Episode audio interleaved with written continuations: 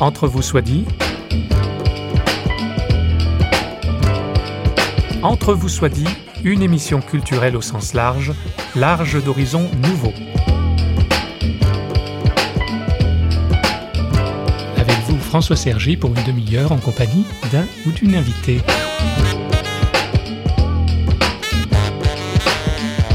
Malgré une sécularisation avancée, notre culture et nos habitudes de vie sont encore influencées par le calendrier liturgique. Noël, Pâques, Ascension, Pentecôte, etc.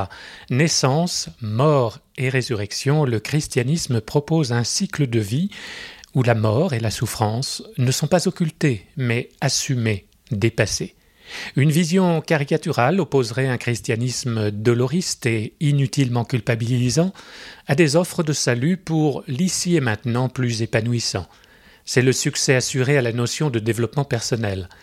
Notre invité chrétien, catholique, journaliste à l'hebdomadaire La Vie, a la particularité justement d'être formateur en développement personnel. Or, ce qu'il nous propose, au travers d'un petit livre de méditation dont cet entretien s'inspire, va à contre-courant et des uns et des autres. Étienne Séguier.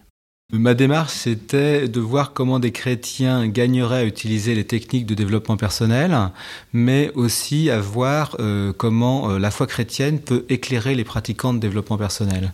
J'ai écrit il y, a, trois ans un livre qui s'appelait Cultive tes talents, pour dire aux chrétiens, s'il y a la parabole euh, du Christ qui invite à cultiver ses talents, alors faisons-le.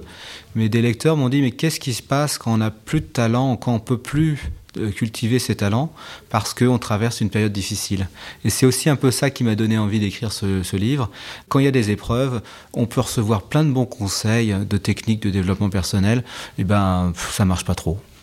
Traverser les épreuves, méditation sur le chemin de croix aux éditions empreintes, je vous propose de reconsidérer nos épreuves à la lumière de la croix, et non pas d'une croix conçue comme objet de torture, comme le rappelle l'écrivain, philosophe et prêtre orthodoxe Jean-Yves Leloup dans son petit ouvrage Un art de l'attention, le mot croix en grec stauros vient du verbe se tenir debout. To stand en anglais ou instaurer en français viennent de la même racine. Prendre sa croix, écrit donc Jean-Yves Leloup, ce n'est pas subir passivement sa vie. Et c'est ce que nous allons voir avec Étienne Séguier, lequel nous dit très existentiellement comment on peut faire sien ce chemin du Christ crucifié et ressuscité.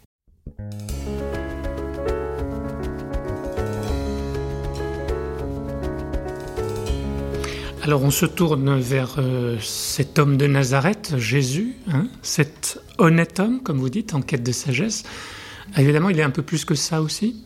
Oui, il est un peu plus que ça, mais sur ce chemin, il ressemble beaucoup. Il est un homme euh, comme, comme vous et moi, enfin sans doute un peu plus pour lui, mais, mais aussi, moi ce qui m'a touché, c'est un homme notamment avec un corps, un corps qui souffre et des muscles qui lâchent. Il essaye de porter cette croix, il y arrive, et puis au bout d'un moment, il n'y arrive plus.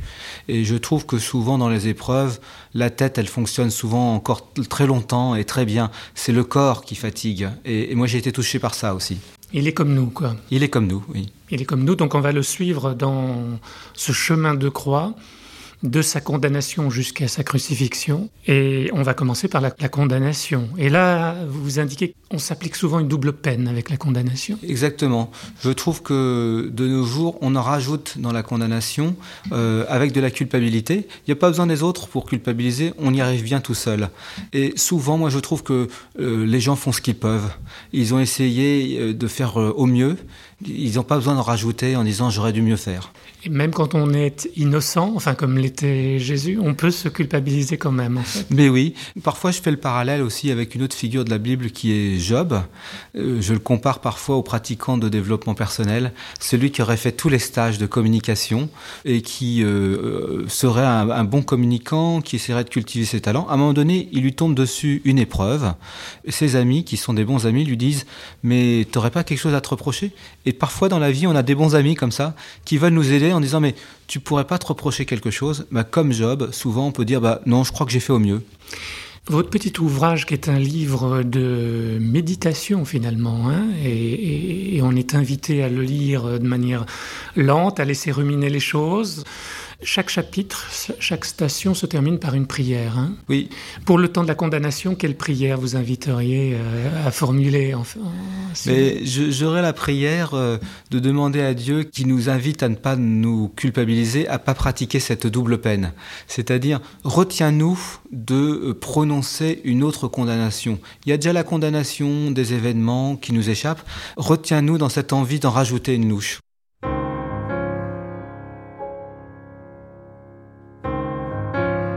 À force de regarder toutes ces croix dans les églises, nous finirions presque par oublier l'instrument de supplice qu'elles ont représenté au temps de Jésus.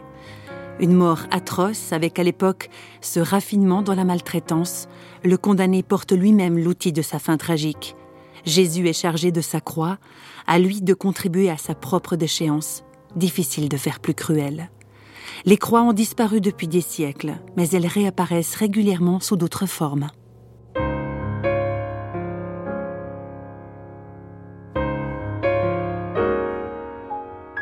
Quelles sont nos croix aujourd'hui?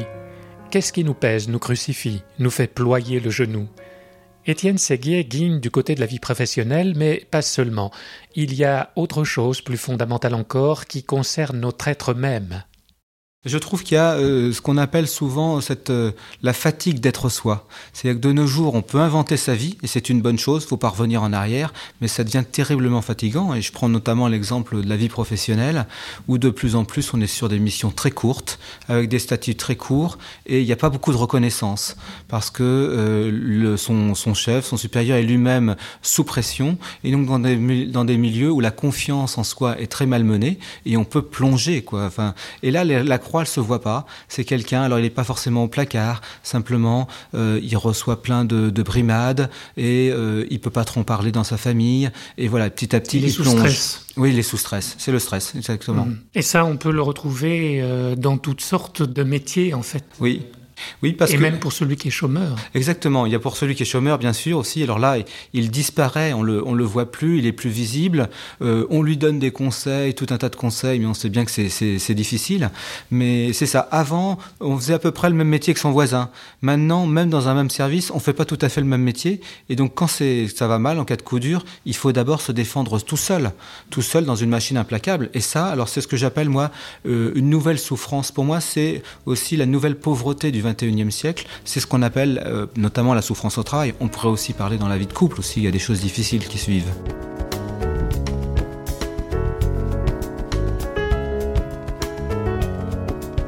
Quand l'épreuve tombe, effectivement, notre croyance spontanée, c'est qu'on est tout seul.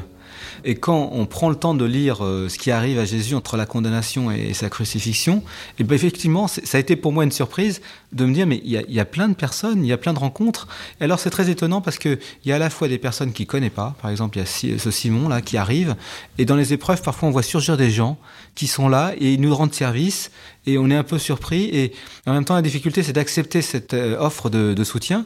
Il y a cette Véronique, alors effectivement, on ne sait pas trop si elle existait, mais il y a de la tendresse. Et c'est ça que j'ai aimé chez Véronique, c'est la tendresse. Et puis il y a nos proches, mais pas forcément. alors il y a Marie, il y a Jean, il n'y a pas forcément tous ceux qu'on aimerait qu'ils soient là. Et là encore, je trouve qu'il y a un réalisme qui est très fort. Quoi. Euh, donc il y a de la déception. Euh, un tel n'est pas là, mais un tel est là, et qui est dans une présence silencieuse. Voilà, et c'est très riche. Il semble que vous n'aimez pas beaucoup le rôle de, sauveur secouriste. Ah, voilà, hein exactement. Parce qu'il y en a toujours un qui se trouve là pour euh, vous sauver, hein, pour chercher à vous sauver. Moi, je trouve que c'est assez euh, chrétien, j'allais dire, d'être dans l'attitude du sauveur, mais avec ce travail de développement personnel, j'ai appris à m'en méfier. Parce que je trouve que le sauveur, il est toujours supérieur à l'autre, et il attend toujours un retour caché, et moi, je crois que Jésus, c'est pas ce qu'il m'enseigne. Il est dans un don plus gratuit. Et donc, euh, je me méfie du Sauveur. Je me méfie aussi du statut de victime, parce qu'il y a aussi ce, ce rôle-là, c'est-à-dire d'être toujours l'éternelle victime. Je trouve que Jésus, il échappe à ces deux grandes figures. Il est ni victime ni sauveur. Il marche, il est debout. Quelle prière on formulerait là pour cette, euh, ce moment de la croix euh, qu'on a apporté? Sur la croix qu'on a apporté Moi, j'aimerais bien Aide-moi à accueillir les offres de soutien qui se présentent à moi euh, d'inconnu. Parce que c'est pas évident quoi. Il y, a, de la fierté quoi hein. euh, euh, je crois que je vais pouvoir y arriver tout seul. Non merci c'est gentil mais non. Et donc donne-moi la simplicité voilà d'accueillir cette offre. Même si ça marche pas toujours hein. le, Simon il n'arrive pas non plus c'est pas suffisant. Mais aide-moi à accueillir ça. Et puis, aide-moi aussi à accueillir les gestes de tendresse, parce que pour que quelqu'un vienne essuyer le visage comme elle, le propose. Alors il faut aussi euh, laisser tomber les masques, laisser tomber un peu les, barrières, les armures. Hein, et il faut accepter ça, c'est pas évident. Donc Seigneur, aide-moi à ça.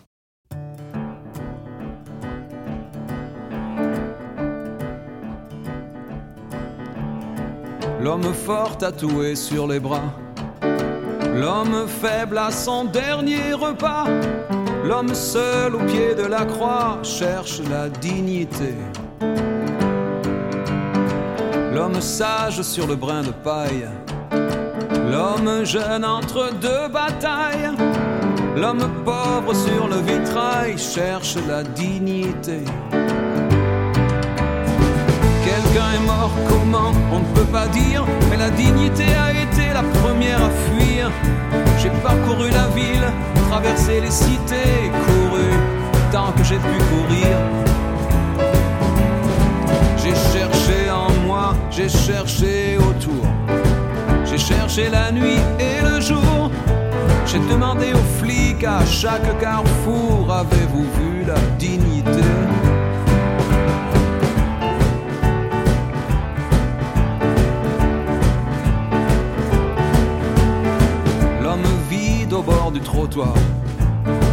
L'homme entouré de mille miroirs, tous demandent s'il n'est pas trop tard pour la dignité. L'homme inquiet face au médecin, l'homme qui montre toutes les lignes de sa main. Chacun demande où, quand, combien pour la dignité. je ne sais plus sur quelle chaîne. La dignité depuis longtemps avait quitté la scène. Il tentait de rire, mais les rires étaient faux. Le monde applaudissait quand même. Il vendait de l'or à des condamnés, des châteaux forts à des gens paumés. Surtout, il avait vendu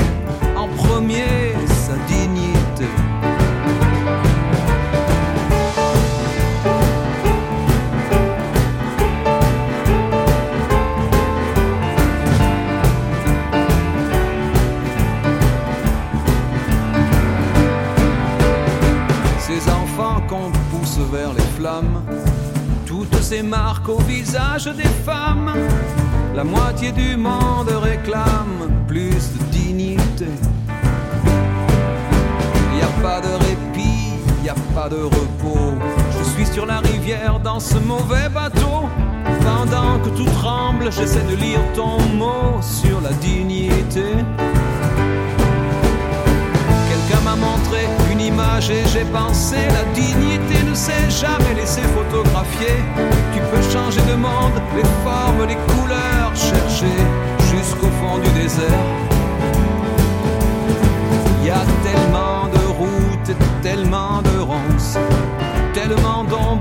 s'enfonce. Est-ce qu'un jour j'aurai la réponse sur la dignité?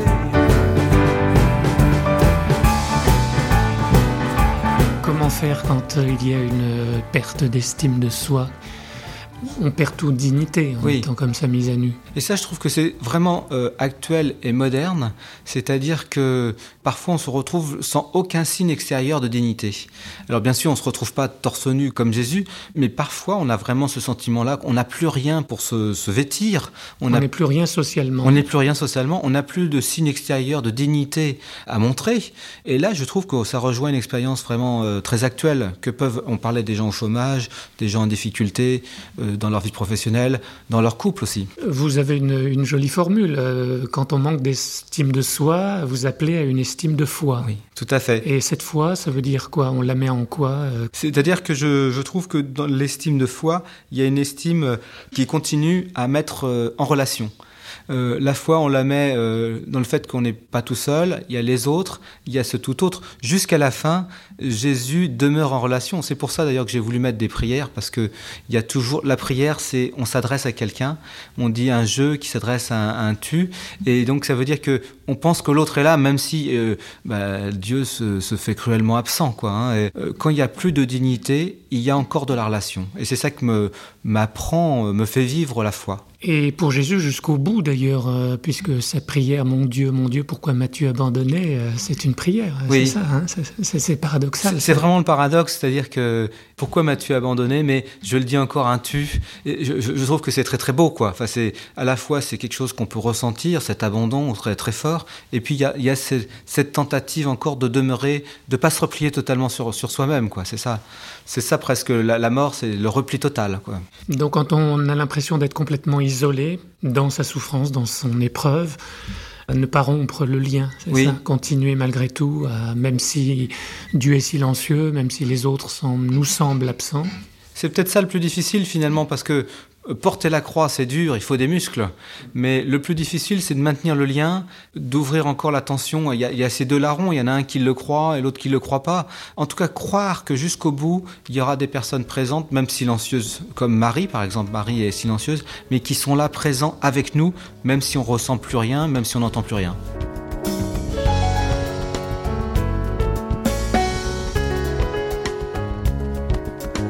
L'objet de votre ouvrage, c'est de de voir comment le parcours de Jésus euh, nous aide à traverser nos petites morts, comme vous dites. En quoi est-ce que ces petites morts sont salutaires en fait? Je pense que elle aide à passer au fait que souvent on voudrait euh, vivre à, bout de force, à bout de muscles, on veut conquérir la vie, euh, comme si on devait l'obtenir. Alors que pour les chrétiens et dans la foi, moi ce que, j'apprécie, c'est que la vie, c'est un don, elle est reçue. Et donc peut-être à la faveur des épreuves, bien sûr qu'on ne recherche pas, se convertir à ça, c'est-à-dire on reçoit la vie, même quand il y a de l'épreuve, il y a de la vie qui est donnée, c'est pas la vie ne se conquiert pas, elle s'obtient pas. Il n'y a pas à prouver. Il n'y a pas à prouver. non, non. À mériter. Non, il n'y a pas à mériter de reconnaissance parce que souvent quand même, on essaye d'acheter de la reconnaissance hein, en permanence et c'est pas juste puisque Dieu nous aime de toute façon de manière inconditionnellement, quelles que soient nos œuvres, hein, pour, pour dire les choses euh, simplement quoi. Et ça, on peut mettre très longtemps à, le comprendre, et puis on le comprend, et puis on l'oublie. Et donc c'est ça le, sera le, ce que peut apporter les épreuves. Pourquoi est-ce que Jésus est mort sur la croix finalement? Moi, ce que je trouve quand même, c'est Jésus ne recherche pas l'épreuve et le chrétien ne recherche pas l'épreuve. Il a simplement un style de vie qui lui attire des ennuis, si je peux dire, pour le moins. Et donc, c'est un peu prévisible. Voilà, c'est ça, voilà, voilà. Mais ce qui est essentiel, c'est son style de vie. C'est tout ce qu'il y a avant. Alors, qui a pour conséquence la croix? Et c'est comme ça que, que je l'entends. Donc, je me méfie parfois de sens qui euh, instrumentalise trop l'épreuve. L'épreuve, c'est de la souffrance. Personne ne recherche la souffrance. Alors c'est vrai qu'il y a des petites phrases dans les évangiles. Euh, il fallait que, hein, comme s'il y avait eu un programme ou un plan, comme on dit, le plan de Dieu. Alors, c'était son destin en quelque sorte. C'est même son choix. Oui, c'est vrai, c'est qu'il se dérobe pas. Donc ça, c'est quand même un choix fort. Il part pas en courant, il demande pas une insurrection. Euh. Après, moi, le il fallait que, il demeure un peu mystérieux pour moi. Je crois que je faut avoir la simplicité de le dire. Mais quel est le sens de cette crucifixion finalement? Pour lui comme pour nous? Mais pour moi, quand même, c'est la toute-puissance d'amour.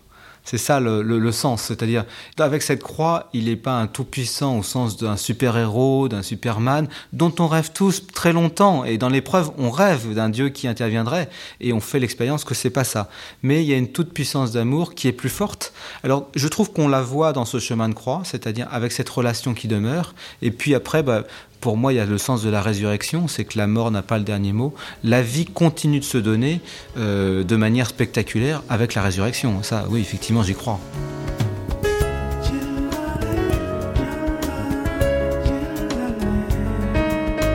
Jésus est ressuscité, mais vous dites que le christianisme n'est pas la seule religion à prétendre qu'il y a de la vie après la vie. Qu'est-ce qui fait la spécificité finalement du christianisme? Exactement. Enfin, je trouve qu'en méditant ce chemin de croix, on comprend que ce qui est essentiel, c'est la façon dont il vit avant sa mort, dans ce don, dans cette ouverture, dans cette relation, dans l'acceptation aussi de sa finitude, de ses limites d'homme. Il avance avec sa croix. Moi, ce que j'entends avec sa croix, c'est dire tel qu'il est, avec ses défauts. Peut-être sans doute qu'il avait des défauts. Il avait tout ça comme nous. Voilà de la résurrection, on sait peu de choses. Par contre, de sa vie avant, on sait énormément de choses. Et c'est ça qui fait la différence. S'il fallait résumer, euh, est-ce qu'on pourrait citer, je, reprends une citation de votre, tirée de votre livre, hein, Irénée de Lyon, Dieu s'est fait homme pour que l'homme devienne Dieu. Oui. Ce que j'aime bien dans cette phrase, c'est que spontanément, notre tentation, c'est euh, d'abord de devenir des dieux. Enfin, c'est d'être des dieux. On se mm. prend spontanément pour des dieux. C'est un peu curieux. C'est-à-dire, spontanément, on pense qu'on est des, dieux immortels. Et tout le chemin euh, pour rencontrer ce, le, Dieu, ce Dieu, le Dieu de Jésus-Christ, euh, tel qu'il est vraiment, c'est de devenir homme. C'est ça qui est un peu, un peu mm. étonnant. C'est que on pourrait croire que spontanément, on est des hommes et qu'on doit devenir Dieu. Mais il faut, dans la citation d'Irénée, la première partie de la phrase est, plus importante. Enfin, c'est Dieu qui vient nous rejoindre dans notre humanité. C'est ça, c'est ça. Et c'est en devenant homme qu'on va pouvoir devenir comme lui. Mais il nous montre le chemin, c'est devenir Dieu. C'est pas l'option de départ, euh, voilà qu'on prend. C'est essentiel d'accepter d'être euh, fragile, vulnérable.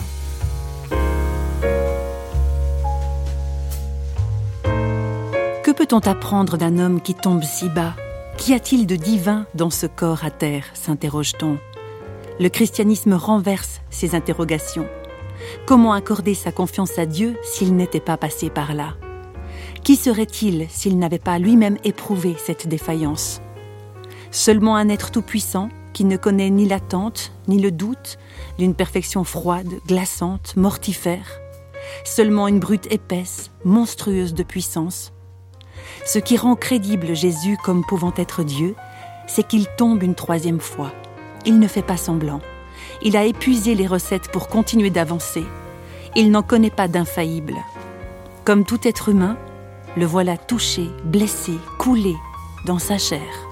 Dieu lui-même connaît la vulnérabilité.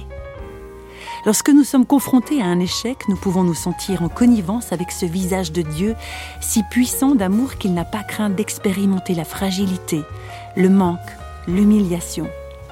Quand l'entourage ne peut plus nous offrir le réconfort, quand survient le sentiment de passer dans les immensités de la solitude, Jésus se tient à nos côtés.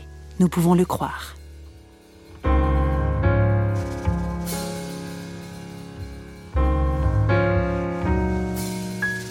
C'était un extrait de l'ouvrage d'Étienne Séguier, Traverser les épreuves, méditation sur le chemin de croix aux éditions Empreinte. Histoire d'enfoncer le clou, notre invité nous redit le sens que nous pouvons trouver à nos épreuves, où l'on se demandera s'il est question de s'anéantir tout à fait dans un néant autodestructeur. Souvent, on met trop d'énergie à essayer de montrer sa valeur avec des réussites. Et donc l'épreuve, elle peut nous, nous montrer la vanité. C'est-à-dire qu'on n'en fera jamais assez, il y aura toujours quelqu'un de plus fort ou alors de l'inattendu qui fera qu'il y aura de l'échec. Et donc cette course est vaine. C'est par exemple Saint Paul qui dit euh, J'ai été crucifié en Christ. Moi je le comprends comme je meurs à cette vaine tentative d'acheter de la reconnaissance par des réussites. Et puis il enchaîne en disant C'est maintenant Dieu qui vit en moi moi je le comprends comme eh ben, j'essaye de vivre euh, de ce don de Dieu, j'essaye de, sentir qu'effectivement la vie m'est donnée et que ce don-là me suffit. C'est le moi qui est détrôné un peu. Exactement, le moi qui se compose de toutes ces réussites. Il faut, euh, je dirais, lâcher prise avec ce, moi imaginaire, mais il faut, alors, il euh, faut comme préciser, garder une parole en jeu, c'est-à-dire, parce que mm. parfois l'idée, ça serait, est-ce qu'il faut totalement s'anéantir Non, mm. dans une relation, il faut une personne qui dise je, mais qui dise je sans s'accrocher, voilà, ces réussites. Et je pense que l'épreuve peut permettre ça, euh, d'entrer dans cette relation délestée de tous ces il faut, de ces réussites que, qu'on a souvent acquis de notre entourage, de notre famille, ou qu'on s'est construit soi-même. Il faut un petit peu d'estime de soi, il faut un peu d'ego pour faire ce passage. Si l'ego est pas assez fort, euh, je trouve que ça peut être assez destructeur. Donc moi je plaide euh, souvent pour un équilibre. Et puis il faut ce minimum d'ego pour justement prendre conscience que ça va, je peux faire confiance, je suis assez sûr de moi-même pour faire confiance à ce Dieu qui me donne quelque chose.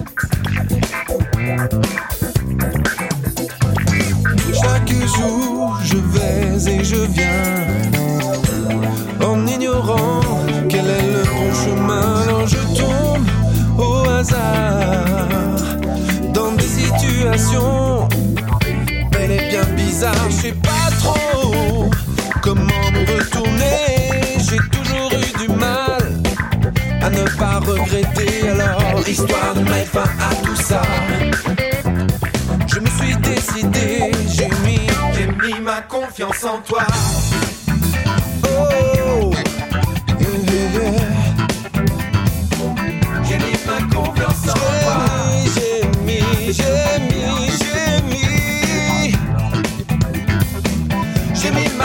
Confiance en toi. Histoire de mettre fin à tout ça. J'ai mis ma confiance en toi. J'ai mis ma confiance en toi.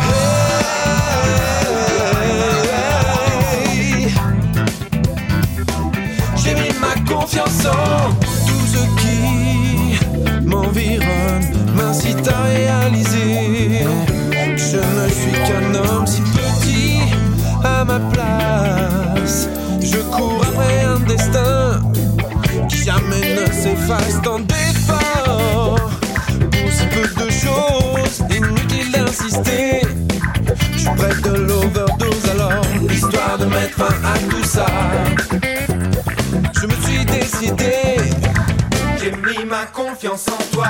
J'ai mis, mais j'ai mis, j'ai mis, mais j'ai mis, j'ai mis, j'ai mis, j'ai mis ma confiance en toi. J'ai j'ai mis,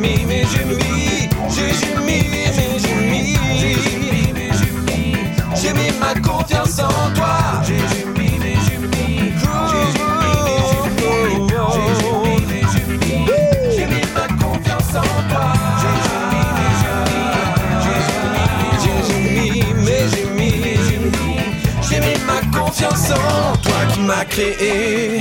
Toi qui crois en moi, toi qui réussis. Ce qui est trop pour moi, toi qui me donnes. On pressent bien que derrière les lignes du petit ouvrage d'Étienne Séguier, Traverser les épreuves, il y a du vécu qui ne s'exprime qu'en filigrane et avec pudeur. Nous la respecterons, cette pudeur qui nous manque quelque peu à l'heure de la tyrannique transparence. Cela dit, nous n'avons pas résisté à la tentation de poser la question à notre invité de l'origine de sa foi. Bien nous en prie, car c'est ce qui nous permet de comprendre l'articulation avec le développement personnel qu'Étienne Séguier pratique et enseigne. Voici donc, entre vous soit dit, la dernière intervention du journaliste au magazine La Vie. J'ai reçu la, une éducation chrétienne de, de la part de, de, mes parents, mais il euh, y, a, y, a, toute une période entre, entre 20 et 30 ans où je baignais plus dans un milieu chrétien. Et euh, curieusement, effectivement, le, le développement personnel m'a aidé à retrouver euh, un petit peu le sens de, de, oui. de, tout ça.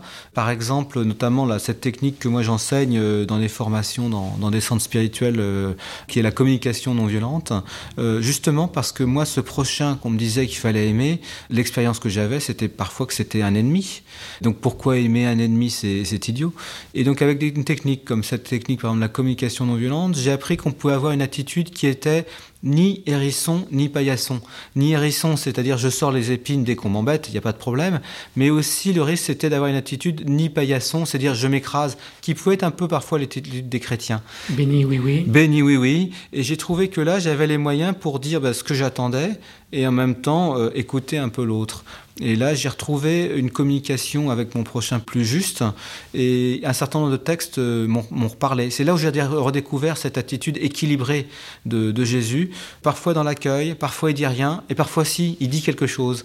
Et moi, ça m'a amené à rééquilibrer, donc être plus en phase avec ce, avec ce Jésus. Et puis alors, euh, par rapport au chemin de croix aussi, peut-être euh, souvent j'avais des raisonnements. C'est-à-dire que dès qu'il y avait un problème, j'essayais de trouver une solution. Le développement personnel m'a aidé à mieux accueillir mes émotions, à ralentir, à prendre le temps. S'il y a de la tristesse, il y a de la tristesse. S'il y a de la peur, s'il y a de la colère, je les accueille et tous ces sentiments qu'autrefois j'associais à un chrétien se met pas en colère ou un chrétien est joyeux donc il est pas triste en les acceptant dans ma propre vie j'ai vu que c'était aussi présent dans la Bible et c'était aussi présent que Jésus les avait vécus. Jésus c'est pas qu'un coach pour remonter le moral de tout le monde et trouver des solutions. Il accepte de vivre ça dans son corps. Quand je suis faible c'est alors que je suis fort c'est ça. Voilà voilà. Paul. mais euh, quand je suis faible c'est alors que je suis fort. Tant qu'on n'a pas accueilli ces temps d'émotions, euh, c'est incompréhensible. Mmh. Et donc prendre le temps, euh, oui, de voir que c'est humain et que euh, c'est dans cette faiblesse-là que se joue beaucoup de choses, c'est résident.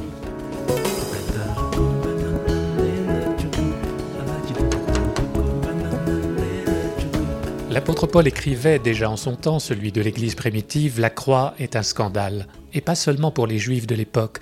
Aujourd'hui encore, un scandale au sens où on en comprend mal le sens, la nécessité même. Il y a du mystère dans ce qui concerne les choses de la foi, et rien ne sert de le réduire, ce mystère, à coup de démonstrations faussement rationnelles. Cette émission, entre vous soit dit, avait surtout pour but de nous faire entrer en méditation, à défaut de lévitation, à l'heure de l'épreuve, et à l'écoute d'un grand éprouvé, le Christ lui-même. Au revoir et à bientôt dans Entre vous soit dit, une émission signée Radio Réveil.